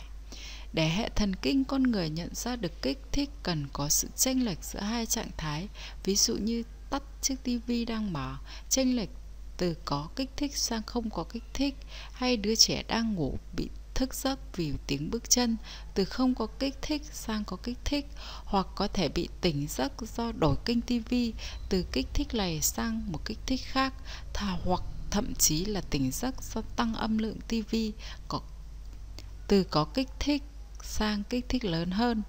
Quay lại vấn vấn đề về những mong muốn hay đồ dùng mà ta có được, cảm giác không thỏa mãn của bản thân là do hệ thần kinh của chúng ta nhận thấy không còn chênh lệch giữa các kích thích như trên. Lúc nào cũng chỉ thấy một đồ vật đấy thôi thì hệ thần kinh không thể nhận ra sự chênh lệch dẫn đến cảm giác quen thuộc, tiếp đó là cảm giác hiển nhiên và cuối cùng là cảm giác chán nản tại sao các cô gái lại không thỏa mãn với những chiếc nhẫn? Quá trình từ quen thuộc đến chán nản này có thể ảnh hưởng xấu đến mọi mặt trong đời sống chúng ta. Đơn giản như bạn mua được tất cả những bộ quần áo mà bạn luôn muốn có, nhưng rồi bạn nhanh chóng thấy chúng xấu xí và tự nhủ, chẳng có cái nào mặc được cả. Hay bạn không còn tìm thấy niềm tin trong công việc mà bạn vốn rất mãn nguyện khi có nó, hoặc cũng có thể là bạn cảm thấy chán, gương mặt đã được phẫu thuật thẩm mỹ của mình và lại tiếp tục thẩm mỹ và lại tiếp tục phẫu thuật. Dù có quen với mấy người bạn gái rồi nhưng vẫn tiếp tục chạy theo các cô gái khác hay chia tay với cô gái mà mình đã từng thề sẽ ở bên nhau dù ốm đau hay mạnh khỏe. Tất cả những việc đó đều là do ảnh hưởng của quá trình, thói quen đến chán nản nếu bạn tặng cho một cô bé một chiếc nhẫn nhựa, cô bé sẽ sung sướng ngay lập tức, nhưng dần dần cô ấy sẽ vứt chiếc nhẫn qua, nhưng dần dần cô gái đó sẽ vứt chiếc nhẫn đó qua một bên, thậm chí còn cảm thấy chán chiếc nhẫn 50.000 yên mua từ tiền tiêu vặt tiết kiệm, sau đó là chiếc nhẫn 30.000 yên mua từ tiền lương của mình. Có lẽ dù có được chiếc nhẫn nổi tiếng nhất, đắt giá nhất thế giới thì cô gái ấy cũng sẽ chán nản nó mà thôi. Còn với bé trai mà nói, Ngày đầu, khi có một chiếc ô tô đồ chơi, Các cậu bé sẽ nhảy cẫng lên sung sướng, Nhưng cậu cũng sẽ chán nó, Chán cả những chiếc ô tô đồ chơi khác. Vì chán nên cậu sẽ nhanh chóng vứt bỏ chúng đi. Khi cảm thấy quen thuộc đến phát chán, Những món đồ của mình, Bạn không còn bị nó kích thích nữa. Hệ thống thần kinh xác nhận trạng thái giống nhau ở mọi lúc, mọi nơi, nên bạn không còn cảm thấy chênh lệch giữa các kích thích nữa và để tạo ra sự chênh lệch đó, chỉ còn cách là tắt kích thích đó đi, thay đổi nó, tăng thêm kích thích hay làm nó lớn lên. Nếu áp dụng đồ vật thì bạn cần phải mua một món đồ khác, thay đổi kích thích, mua nhiều hơn, tăng thêm kích thích hay mua những món đồ đắt hơn, làm kích thích lớn hơn. Làm thế nào để động viên?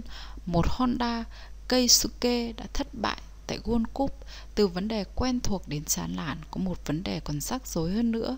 Quen thuộc hay chán nản đều chỉ là cảm giác của riêng một cá nhân.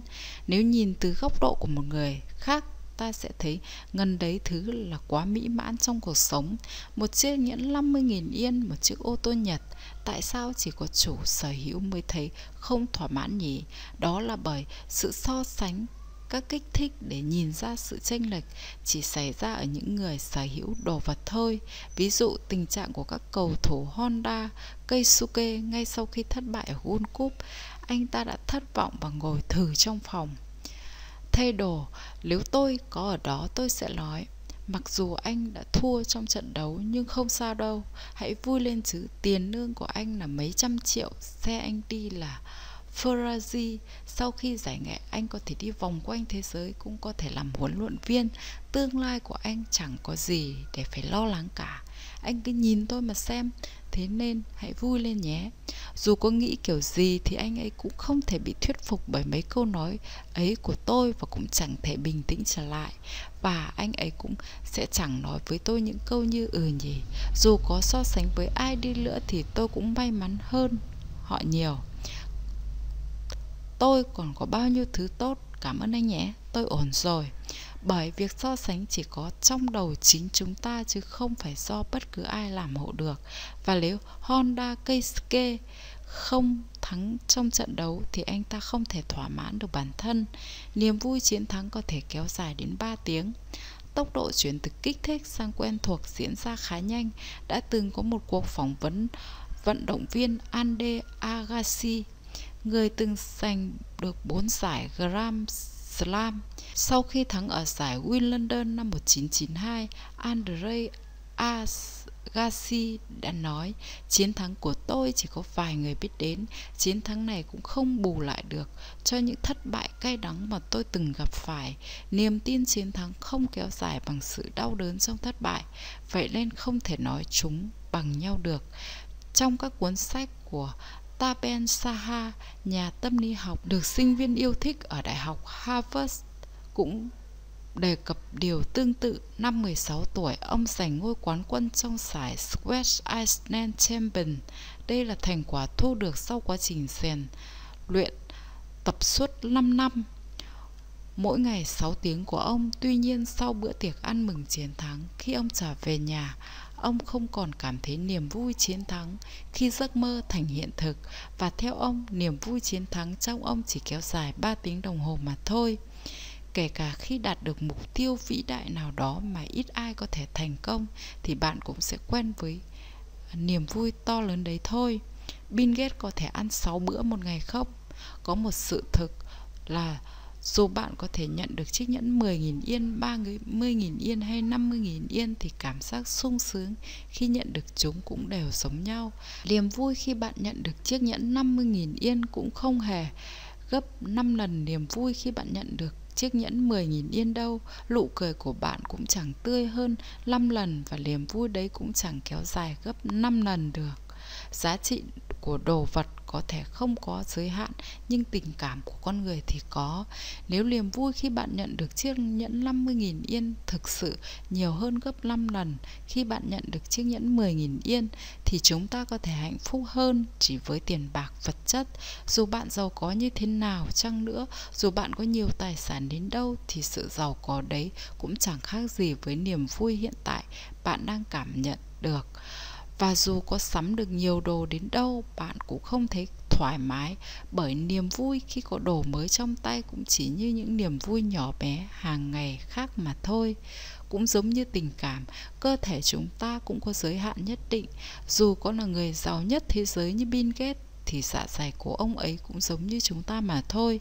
Dù có trở thành người như Bill Gates thì bạn cũng không thể ăn đến 6 bữa một ngày được và thời gian một ngày của bạn cũng không thể tăng lên 25 tiếng.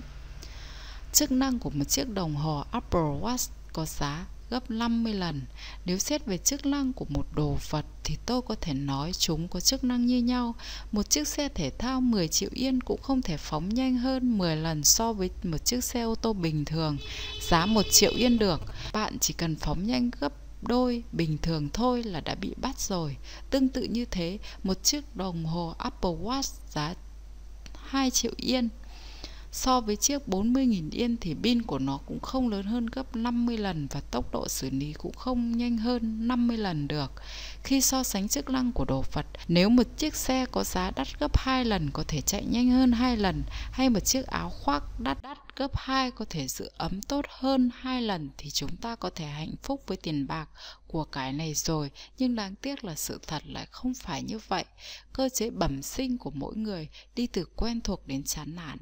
Nếu chỉ nhìn từ khía cạnh vật chất thì hơi thiếu sót, chỉ nhờ có chế độ quen thuộc này mà khi con người gặp khó khăn, cản trở, có thể vượt qua nó và tiến về phía trước. Con người không chỉ quen với sự thuận lợi mà còn có thể quen được với những khó khăn. Tuy nhiên, nếu chỉ xét trong phạm vi nguyên nhân khiến gia tăng đổ đạc thì cơ chế này hiển nhiên đã gây ra tác động xấu đến chúng ta. Vì thế chúng ta cần nhận rõ vấn đề này. Tình cảm trong tương lai là không thể dự tính được. Như vậy dù bạn có sắm thật nhiều thứ thì bạn cũng sẽ nhanh chóng chán chúng mà thôi. Kể cả khi có đủ những thứ mà bạn kể cả khi có đủ những thứ mà theo người khác đó là quá mỹ mãn rồi, thì một lúc nào đó bạn cũng sẽ không ưng chúng nữa. Cứ nghĩ theo cách này thì bạn sẽ thấy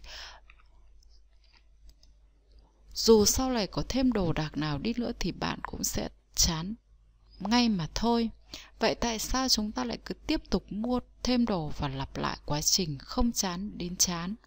Lý do chính là con người thường dự đoán tình cảm tương lai theo tình cảm hiện tại. Trong các loài động vật, chỉ có con người là có thể dự đoán được tương lai, nhưng khoảng cách tương lai đó thực sự lại rất ngắn. Bạn đã bao giờ đi siêu thị sắm đầy mọi thứ trong tình trạng đói bụng chưa?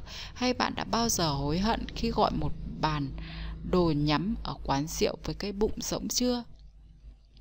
Nguyên nhân của những việc này là do bạn đã phán đoán nhầm về tình trạng của bạn trong tương lai, dựa trên tình trạng cái bụng rỗng ở hiện tại của bạn. Con người cho rằng mình có thể dự đoán trước được tương lai, nhưng thực tế là ngay cả tương lai sau 30 phút chúng ta cũng không đoán được. Ngày hôm trước bạn uống thật nhiều rượu, say đến tận ngày hôm thứ hai, ôm cái đầu lặng như đá, bạn thể là không bao giờ uống đến mức này nữa. Hầu như ai cũng như vậy cả, nhưng thực tế sau khi hết đau đầu bạn lại uống rượu đến say mềm như vậy. Giữa mùa hè nóng nực, bạn không thể nào tưởng tượng được cảm giác ấm áp trong căn phòng có máy sưởi giữa mùa đông và giữa mùa đông giá rét, bạn không thể tưởng tượng được cảm giác điều hòa mát lạnh mùa hè. Dù có trải qua bao nhiêu lần đi chăng nữa, con người vẫn cứ dựa vào hiện tại để dự đoán tương lai. Niềm vui mặc chiếc áo khoác lần thứ 10. Con người là loài duy nhất trong các động vật có thể dự đoán tương lai. Tuy nhiên khả năng này chỉ phát huy khi phán đoán trong thời gian ngắn mà thôi. Ví dụ như khi gặp phải kẻ địch đáng sợ, ta lên trốn đi hay lên chiến đấu. Khi săn mồi, chúng ta lên bắt chúng ở hướng nào thì được. Con người không thể nhìn thấy trước tương lai của mình vài năm sau được. Và thực tế thì phạm vi suy đoán còn ngắn hơn so với những gì chúng ta nghĩ. Bạn hãy xem xét lại ví dụ sau. Bạn ra ngoài để mua quần áo và bạn chỉ ưng duy nhất một chiếc áo khoác này, nếu so với chiếc áo tồi tàn mà bạn đang mặc trên người, thì từ màu sắc đến kiểu dáng chiếc áo này đều thật tuyệt. Về nhà bạn mặc ngay nó lên người và niềm hạnh phúc này vẫn không thay đổi. Tuy nhiên, có một điều đáng tiếc là dù bạn có thấy được cảm giác lần đầu tiên mặc chiếc áo như bạn cũng không thể nào đoán được cảm giác sau khi đã quen và mặc chiếc áo đó đến lần thứ 10 hay cảm giác chán nản khi mặc chiếc áo đó sau một năm. Lúc chưa sắm đồ về thì bạn khó có thể tưởng tượng ra được quá trình từ quen thuộc đến chán nản. Sau khi đã có nó, khi chưa có món đồ nào đó, bạn luôn muốn kéo dài cảm giác hạnh phúc ngay khi có nó và cho đến về sau. Đó chính là một trong các nguyên nhân tạo lên vòng luẩn quẩn khiến bạn ngày càng thích mua đồ. Đồ càng nhiều, bạn lại càng muốn mua tiếp. Nguyên nhân khiến đồ trong nhà nhiều lên hơi phức tạp một chút, nên hãy cùng tôi tóm gọn lại nào. Chúng ta luôn có trong tay tất cả những món đồ mà mình từng mong muốn. Tại sao vậy? Đó là vì mọi thứ xung quanh chúng ta đều là những món đồ mà từng có một thời điểm nào chúng ta muốn có. Chẳng có món đồ nào mà khi mua về bạn lại thấy chẳng thích một chút nào, hoàn toàn chẳng muốn nó gì cả. Tuy nhiên, khi đã có món đồ nào đó rồi, theo thời gian bạn sẽ cảm thấy từ quen thuộc đến chán nản. Chính vì thế bạn luôn muốn có một thứ gì đó mới lạ để kích thích bạn. Bạn cần những thứ có giá trị hơn để tạo lên kích thích lớn hơn và bạn cũng muốn tạo kích thích nhiều hơn nên bạn sẽ tăng lượng đồ đạc trong nhà dù có là đồ mới mua thì bạn cũng sẽ ngay lập tức quen với nó và nhanh chóng chán nó mà thôi sau đó bạn lại sẽ tiếp tục tìm những đồ mới khác. Dù cho là người khác có cảm thấy như vậy là quá đủ rồi, thì chỉ có một mình bạn mới so sánh những kích thích này. Và cũng chỉ có mình bạn mới tạo ra những tranh lệch trong các kích thích. Một chiếc xe ô tô trong nước giá một triệu yên xét về tính năng thì bất cứ ai cũng có thể hài lòng. Chỉ có chủ chiếc xe là không thấy thỏa mãn mà thôi. Thêm vào đó, dù bạn có sắm đồ mới để tạo ra những kích thích khác biệt cho bản thân, thì niềm tin khi bạn có nó cũng chẳng khác với cảm giác của bạn hiện tại.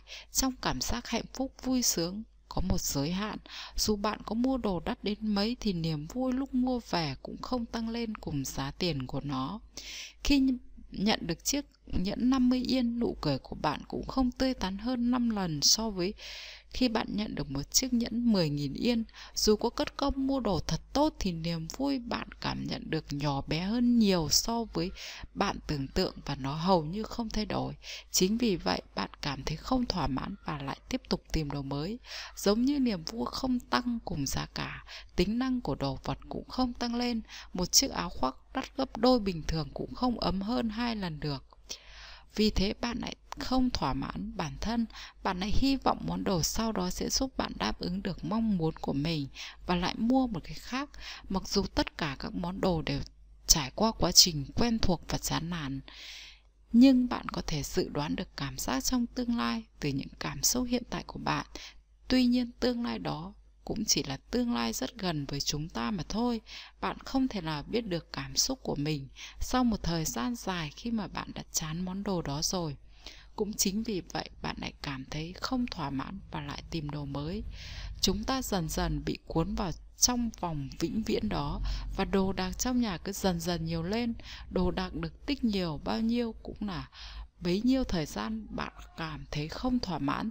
Thậm chí bản thân bạn cũng không hiểu được là dù có tiếp tục như vậy bạn cũng chẳng thấy hài lòng. Nhưng bạn vẫn hy vọng vào món đồ tiếp theo của mình. Và thật đáng tiếc khi phải nói với bạn rằng bạn không cảm thấy hạnh phúc chính vì bạn đã rơi vào vòng luẩn quẩn này. Đồ đá, đồ gốm đã từng là món đồ thiết yếu. Tại sao chúng ta lại sắm nhiều đồ về? Nhà đến vậy, bạn hãy cùng tôi tìm hiểu thêm một chút nhé. Từ thời xa xưa khi con người sử dụng những món đồ làm từ đá, thì những món đồ này được sử dụng hết các khả năng tuyệt vời của nó. Và nó là dụng cụ đúng nghĩa, và những dụng cụ đồ đá đó đã được trả công cho chúng ta xứng đáng với thời gian, công sức chúng ta dành để làm ra chúng. Những công việc lặng nhọc như săn bắn lột da, nhờ có đồ đá mà nhẹ nhàng hơn rất nhiều. Dù có mất một ngày để làm được một dụng cụ đồ đá thì thời gian bạn có thể tiết kiệm được sau này nhiều hơn rất nhiều. Nói cách khác, so với công sức bạn bỏ ra để làm dụng cụ đồ đá, thứ bạn nhận lại nhiều hơn rất nhiều. Hơn nữa, một khi làm xong một dụng cụ bằng đá, bạn không cần tốn công sức để bảo quản nó. Quả thực, đồ đá đã từng là một đồ vật thiết yếu với con người phát triển hơn một chút con người có thể sử dụng đồ gốm và thời vào thời đó, con người có thể hái được quả để ăn hay không, có săn được thú không, hoàn toàn phụ thuộc vào thiên nhiên. Khi hỏa hoạn thiên tai xảy ra, tất cả đều bị xóa sạch. Con người thời đó cũng không biết khi nào sẽ xảy ra cái gì, nên tốt nhất hãy cất giữ đồ ăn dự trữ vào đồ gốm. Thời đó đồ gốm cũng là dụng cụ thiết yếu trong đời sống con người. Trải qua thời gian thay đổi ngày nay, có không ít các vật dụng không được sử dụng đúng chức năng của nó mà lại dùng trong mục đích khác. Thêm vào đó, việc sở hữu những món đồ trên mức cần thiết sẽ lấy đi của bạn lượng lớn thời gian và công sức để bảo quản nó nguyên vẹn và con người đang phải làm việc cật lực để phục vụ cho những món đồ không cần thiết trong cuộc sống của mình. Những món đồ không được sử dụng đúng nghĩa là dụng cụ như đồ đá, đến một lúc nào đó sẽ trở thành chủ nhân của chính chúng ta những món đồ dùng để thể hiện giá trị của bản thân. Bạn có nhiều đồ không cần thiết như vậy làm gì? Mục đích thực sự khi bạn muốn có ngần đấy thứ là gì? Chúng ta hãy đi từ kết luận của vấn đề. Mục đích đó chính là thể hiện giá trị bản thân. Chúng ta luôn muốn thể hiện giá trị của bản thân mình cho mọi người thấy qua những món đồ của mình. Bất cứ ai cũng được cài đặt ứng dụng cô đơn. Tiếp theo tôi sẽ giải thích từ đầu cho bạn con người là loài động vật có tính xã hội và hoạt động theo quần thể. Nếu so sánh với các loài động vật lớn, con người không có lực cánh tay khỏe, không có móng, sừng sắc nhọn và có lẽ cũng không ai có thể tự mình bắt được voi, ma mút cả. Chính chính vì vậy để sinh tồn, loài người cần sống theo bầy đàn. Khi con người tách ra khỏi quần thể để hoạt động độc lập, một ứng dụng tên là cô đơn đã được cài đặt khiến chúng ta cảm thấy cô độc lẻ loi. Ứng dụng cô đơn này có thể tác dụng đưa ra lời cảnh báo khi chúng ta có một mình như hay quay lại với mọi người hay liên hệ với một ai đó ứng dụng này dù có làm cách nào cũng không thể xóa đi được vì nó được cài đặt mặc định trong mỗi người, nên dù bạn có muốn cũng không thể làm gì nỗi cô đơn của chó và mèo. Chúng ta hãy cùng nhìn vào sự khác nhau giữa chó và mèo. Mèo có thể ở nhà một mình khi bạn vắng nhà mà không buồn chán gì. Còn chó thì không. Nếu bạn để một chú chó ở nhà một mình, trong thời gian dài, nó sẽ sủa loạn xạ và chạy khắp nơi trong nhà. Người ta cũng cho rằng một chú chó bị bỏ lại trong thời gian dài và bị cô đơn một mình sẽ mắc bệnh trầm cảm. Và sự thực là loài gần gũi với chó, không phải là loài mèo chuyên sống một mình mà chính là con người. Giống như loài chó, con người có những hành động mang tính xã hội, theo tập thể. Chính vì vậy, con người có thể cảm nhận được sự cô đơn. Và lỗi cô đơn không phải là vấn đề riêng của một người, là vấn đề của tất cả mọi người. Dù bạn có là ai đi chăng nữa, dù trông bạn thật vui vẻ với bạn bè hay có một gia đình hòa thuận, bạn cũng không thể xóa bỏ sự cô đơn mãi được. Một lúc nào đó, lỗi cô đơn sẽ bất chợt ghé thăm bạn. Có lẽ sẽ có nhiều người than phiền rằng, tôi cô đơn quá, nhưng bạn cũng không cần quan tâm đến nó đâu. Vì chẳng ai có thể xóa đi hoàn toàn cái ứng dụng cô đơn này. Ai cũng bị mặc định cài đặt ứng dụng này.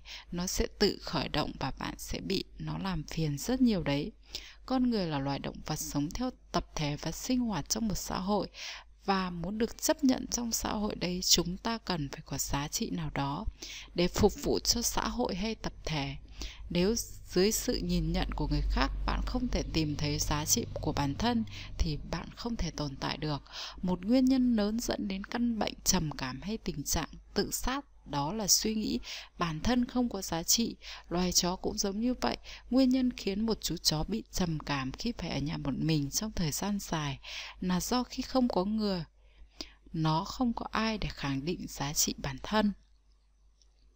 Thật đáng tiếc là loài chó không thể viết lên Twitter những bài như ở nhà một mình giống con người cũng Chúng cũng chẳng thể viết ra những bài trên mạng xã hội các kiểu như tin buồn, chủ nhân đi vắng nên tôi chỉ có một mình, để được mọi người chia sẻ nỗi buồn, rồi chúng cũng không biết dùng mạng xã hội để trò chuyện với các chú chó khác được, không có kỹ thuật nào giúp chúng chữa khỏi bệnh cô đơn dù chỉ là một chút. Chính vì vậy, ta cần chính vì vậy ta chỉ cần hơi sao nhãng là chúng sẽ bị bệnh ngay. Quá đông người tự sát, có một nguồn tin cho rằng số người mắc bệnh trầm cảm ở Nhật Bản lên đến 10 triệu người và hàng năm có tới 25 nghìn người tự sát trong thảm họa động đất sóng thần phía đông Nhật Bản năm 2011 có khoảng 20.000 người đã thiệt mạng. Vậy nguyên nhân nào đã khiến số người tự kết thúc cuộc sống của mình mỗi năm lại nhiều hơn số người thiệt mạng vì thiên tai, nghìn năm mới có một lần? Hiện nay Nhật Bản là một nước phát triển và không có chiến tranh, thế nên chắc hẳn là không nhiều người phải lo lắng về những nhu cầu tối thiểu như giấc ngủ hay an toàn của bản thân. Người ta thường nói làm việc để kiếm miếng ăn, nhưng nếu theo nghĩa đen của từ miếng ăn thì ở Nhật Bản chỉ có khoảng vài chục người chết đói mà thôi. Vậy tại sao lại có đến 25.000 người chết mỗi năm? Nguyên nhân là gì? Khi con người không còn thấy bản thân mình có giá trị nào đó, họ sẽ không sống tiếp được nữa khi họ nghĩ rằng mình không có giá trị gì trong xã hội, họ sẽ không còn nghị lực làm việc và thậm chí là không còn động lực để sống. Phía trước họ chỉ có hai điểm là bệnh trầm cảm và tự sát. Thế nên để có thể tiếp tục cuộc sống này, đừng bao giờ đánh mất tình yêu với chính bản thân mình. Chính vì lý do trên mà mong muốn được công nhận bản thân có giá trị chỉ xếp sau các nhu cầu sinh lý như ăn uống và giấc ngủ nó có tác động tới tất cả các hoạt động của chúng ta. Để có thể khẳng định được bản thân có giá trị, chúng ta cần được người khác công nhận hay nói cách khác, con người, loài động vật có tính xã hội chỉ có thể khẳng định được bản thân thông qua việc được người khác nhìn nhận mình. Theo tôi, giá trị của bản thân chỉ được quyết định bởi chính bản thân mình. Tuy nhiên, nếu xét theo đúng câu nói này thì con người chúng ta sẽ rơi vào trạng thái cô đơn, không gặp gỡ mọi người, không liên lạc với bạn bè bằng mạng xã hội và theo đó giá trị của bản thân lại không được công nhận. Bất cứ ai dù cô đơn, lạc lõng thế nào cũng muốn được ai đó chú ý đến bản thân mình. Và để người khác nhìn nhận chính là một cách hữu hiệu nhất để có thể khẳng định giá trị bản thân.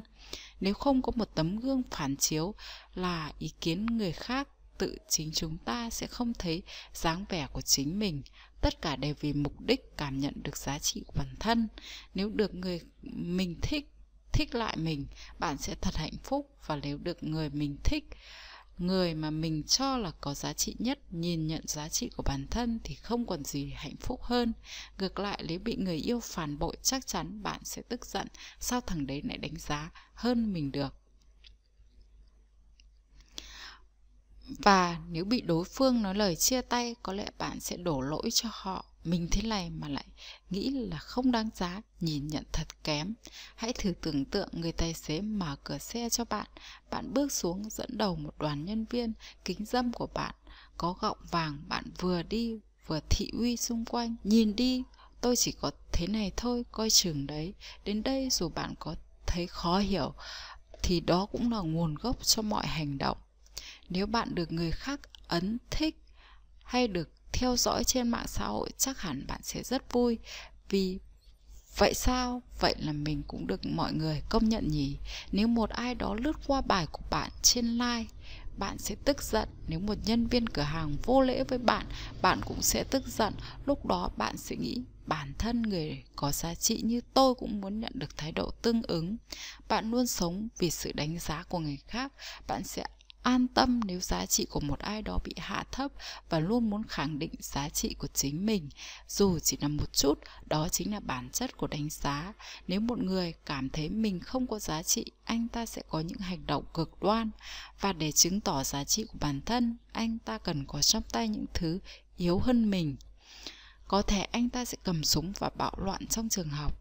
Cái xã hội này, những con người này, những kẻ không hiểu được giá trị của tao thì tốt nhất nên phá hủy nó đi. Hoặc có thể anh ta sẽ trở thành khủng bố, giá trị của chúng ta không được công nhận một cách công bằng và động cơ thúc đẩy tôi viết cuốn sách này cũng là để chứng minh giá trị của bản thân tôi. Có thể không phải là tất cả, nhưng đâu đó trong tôi chắc chắn có suy nghĩ muốn chứng tỏ bản thân tôi chắc chắn có giá trị. Con người là loài động vật có tập tính xã hội, nên nếu ai đó không thấy được bản thân có giá trị, anh ta sẽ chẳng tồn tại được. Và nếu không biết tự yêu lấy bản thân mình thì anh ta cũng chẳng làm được việc gì cả. Chính vì thế, tự nghĩ bản thân mình có giá trị với xã hội không phải là điều xấu xa gì cả. Vấn đề là làm thế nào để truyền tải cho mọi người biết bản thân tôi có giá trị nào đó phương pháp truyền tải giá trị bản thân nhanh chóng. Giá trị của con người có rất nhiều khía cạnh, dễ hiểu nhất có thể là ngoại hình. Các giá trị của ngoại hình có thể kể đến như đẹp trai, dễ thương, xinh đẹp, cao giáo, phong cách, cơ bắp.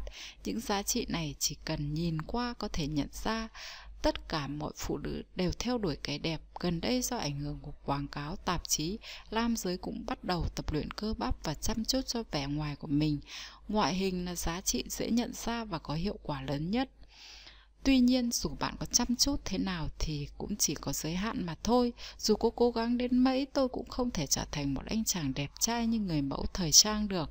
Ngoài ngoại hình, chúng ta có thể có giá trị bên trong đó là tính tình hiền lành, vui vẻ, chăm chỉ, nỗ lực, hoạt bát, trung thực, thông minh, thân thiện, dũng cảm. Khác với ngoại hình, những giá trị này không có giới hạn và bạn có thể mài dũa chúng để nâng cao giá trị bản thân. Tuy nhiên, những giá trị bên trong này rất khó để truyền tải đến mọi người. Dù người đó có vẻ nhiệt tình, nhưng bạn cũng chẳng thể nhờ và họ được điều gì. Hay một người trông có vẻ thân thiện, hòa đồng nhưng thực ra có thể là một người ích kỷ. Nếu không tiếp xúc, tìm hiểu trong thời gian dài, ta không thể nào hiểu được giá trị bên trong của một con người. Truyền đạt giá trị bên trong bằng vật chất. Nếu chúng ta thử truyền đạt những giá trị bên trong của con người mình bằng vật chất thì sẽ thế nào? Liệu thông qua giá trị vật chất, giá trị bên trong sẽ dễ hiểu như vẻ bên ngoài của chúng ta không? Nếu một người khoác trên mình một bộ vest vừa vặn, đi đôi giày nâu bóng lộn, trên tay đeo một chiếc đồng hồ tinh tế, đi một chiếc xe ngoại nhập, thì anh ta là một người giàu có và năng lực làm việc để kiếm tiền của anh ta dễ dàng chinh phục được một mọi người năng lực làm việc, khả năng sáng tạo, sự chăm chỉ, kiên nhẫn, những yếu tố này có thể thể hiện cho mọi người thấy mà không cần vật chất gì cả. Nhưng bạn sẽ mất thời gian và công sức. Vậy nên hãy dùng vật chất để thể hiện những giá trị đấy sẽ nhanh hơn rất nhiều. Vật chất khác với giá trị bên trong của con người ở chỗ ai cũng có thể thấy nó. Thế nên nó có thể truyền đạt giá trị của bản thân nhanh hơn nhiều có lẽ trước đây thời con người còn sống bằng săn bắt hái lượm, những người đàn ông đã làm theo cách này. Chỉ cần nhìn lượng đồ ăn mang về là mọi người có thể hiểu ngay khả năng làm việc của anh ta như thế nào. Nhưng giờ không giống vậy nữa. Bản thân người nhật không còn thiếu thốn về đồ ăn. Dù bạn có mua thật nhiều đồ ăn trong các cửa hàng tiện lợi nó cũng không chứng minh được khả năng làm việc của bạn chính vì vậy chúng ta không thể thể hiện giá trị bản thân bằng lượng thức ăn mà cần phải thông qua một sản phẩm khác ví dụ như quần áo phong cách rock tạo cảm giác thoải mái, không gò bó, phong cách tự nhiên thể hiện con người dịu dàng, thời trang cao cấp thể hiện gu thẩm mỹ hoàn hảo, thời trang thường ngày giúp tạo ấn tượng thân thiện dễ gần. Dù không đi sâu vào lĩnh vực thời trang thì bạn cũng sẽ quan tâm đến nó như một cách nhanh chóng thể hiện giá trị bản thân. Ngoài ra những đồ dùng trong nhà mà bạn yêu thích, bộ sưu tập máy ảnh cổ, những tấm áp phích dán tường hay những chậu cây cảnh cũng là một cách giúp bạn thể hiện giá trị của mình với thế giới bên ngoài. Tôi rất thích các sản phẩm của Apple, bởi chúng luôn có tính năng hữu dụng hơn bất cứ món đồ nào. Nếu trong ngày ra mắt iPhone 6 mà tôi sắm cho mình một chiếc, thì có thể là vì tôi thích khoe khoang mà thôi. Nếu tôi sắm MacBook Air thì chắc cũng vì muốn ghi điểm ở Starbucks với thiết kế gọn gàng. Dễ sử dụng các sản phẩm của Apple, thể hiện giá trị của chủ nhân ở điểm lựa chọn thông minh và có lẽ với bất cứ ai cũng có cảm giác này, khi sở hữu chúng nên chẳng có gì phải e ngại cả. Giá trị đồ đạc bằng giá trị bản thân. Tuy nhiên, nếu bạn sắm đồ đạc đến mức quá tải chỉ vì mục đích thể hiện giá trị bản thân, thì lúc này sẽ có vấn đề xảy ra. Nếu bạn coi đồ vật là phương tiện để truyền tải giá trị của bản thân thì đồ đạc trong nhà bạn sẽ dần tăng lên. Và đương nhiên là đồ đạc càng nhiều thì bạn sẽ càng dễ thể hiện được giá trị của mình. Tuy nhiên những món đồ đang tăng lên không ngừng đó sẽ không còn là phương tiện mà sẽ trở thành mục đích của việc thể hiện giá trị của bản thân. Hay nói cách khác, đồ vật đã trở thành chính bản thân bạn và bạn đã nhầm đồ đạc với bản thân mình. Nếu bạn nghĩ đồ đạc là bản thân bạn, bạn sẽ tiếp tục sắm đồ đạc không ngừng nghỉ. Vì đồ đạc bằng con người nên tự nhiên việc tăng đồ đạc cũng chính là tăng giá trị bản thân mình. Cứ như vậy, bạn sẽ tiếp tục tiêu tốn thời gian, tiền bạc, công sức để mua sắm, bảo quản sắp xếp hết món này đến món khác. Nói tóm lại, khi coi giá trị của đồ đạc bằng giá trị của bản thân, bạn sẽ coi việc bảo quản sắp xếp đồ đạc là mục tiêu hàng đầu của mình. Tôi đã từng coi giá sách là chính bản thân mình. Có thể nói đến đây thì bạn sẽ hơi khó hiểu nên tôi sẽ lấy một ví dụ để dễ dàng hình dung hơn. Ví dụ như trước đây tôi có kê trong nhà một giá sách to chất đầy các loại sách.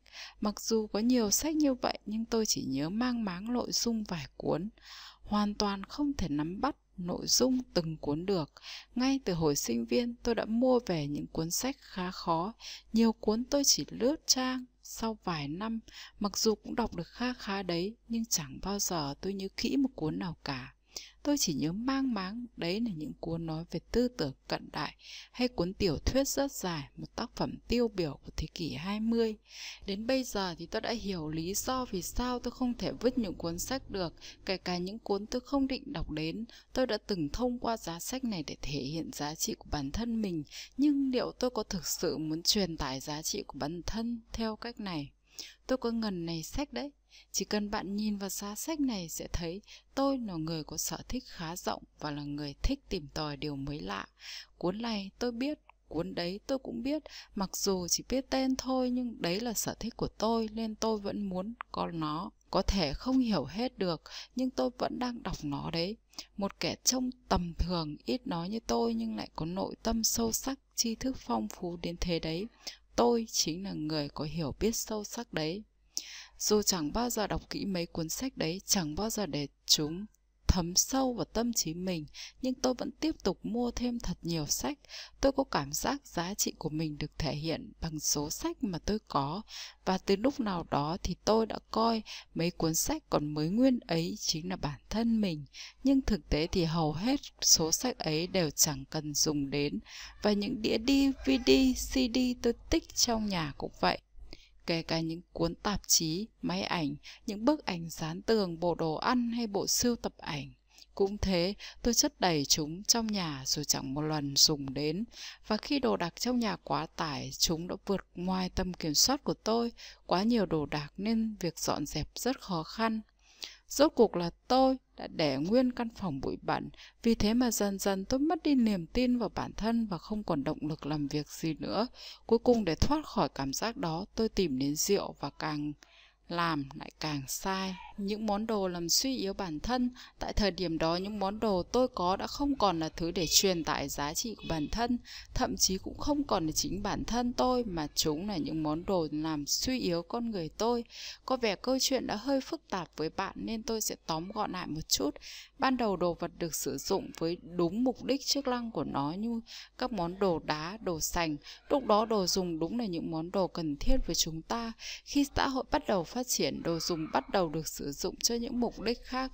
Đó là mục đích thể hiện nguyện vọng to lớn của con người, thể hiện bản thân có giá trị. Con người là loài động vật có tập tính xã hội, sinh hoạt theo bầy đàn nên nếu không thể chứng minh được bản thân có giá trị, con người dễ mắc bệnh trầm cảm và đi đến tự sát. Do đó, con người cần phải có ai đó công nhận là có giá trị. Ngoài giá trị vẻ ngoài có thể dễ dàng thể hiện giá trị bản thân, chúng ta còn có giá trị nội tại bên trong. Tuy nhiên, giá trị bên trong này rất khó để truyền tải ra ngoài và tốn khá nhiều thời gian mới làm được. Có một cách nhanh chóng để truyền tải giá trị bên trong của con người, đó là thông qua đồ đạc. Bởi khác với các giá trị bên trong, đồ đạc được mọi người nhìn thấy và dễ dàng được công nhận hơn. Tuy nhiên, nếu bạn quá phụ thuộc vào ưu điểm này, rất dễ dẫn đến hậu quả là đồ đạc tăng quá tải. Những món đồ thể hiện giá trị bản thân của bạn sẽ dần trở thành chính giá trị của bạn tức là đồ dùng bằng con người. Khi đó bạn sẽ tiếp tục sắm đồ không ngừng nghỉ vì bạn thấy tăng đồ dùng cũng là tăng giá trị con người. Và lúc này đồ dùng sẽ bén rễ trong nhà bạn, cướp đi thời gian, công sức của bạn. Cuối cùng, những thứ vốn chỉ là dụng cụ trong nhà lại biến thành chủ nhân của chính bạn. Chúng không còn là những món đồ được sử dụng theo đúng chức năng hay những món đồ để thể hiện giá trị của bản thân, mà trở thành thứ làm hao mòn con người bạn. Đồ đạc là chủ nhân, còn bạn trở thành người hầu. Những món đồ tăng lên đến mức làm tổn hại bản thân bạn sẽ tiếp tục tăng lên đến mức hấp thụ hết năng lượng và thời gian của bạn. Những món đồ đó không còn là dụng cụ mà tồn tại trong nhà bạn, như là chủ nhân của bạn.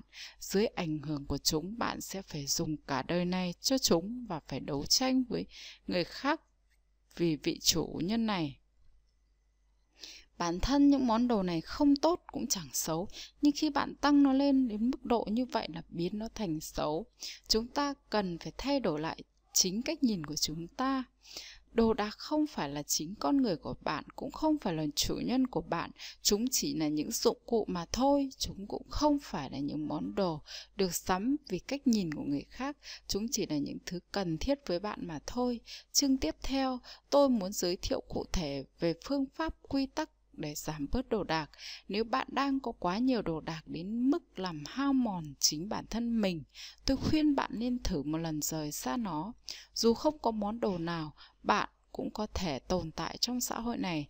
Hãy mạnh dạn vứt bỏ những món đồ đang làm tổn hại đến chính bạn. Chương tiếp theo 3. 5 năm quy tắc vứt bỏ.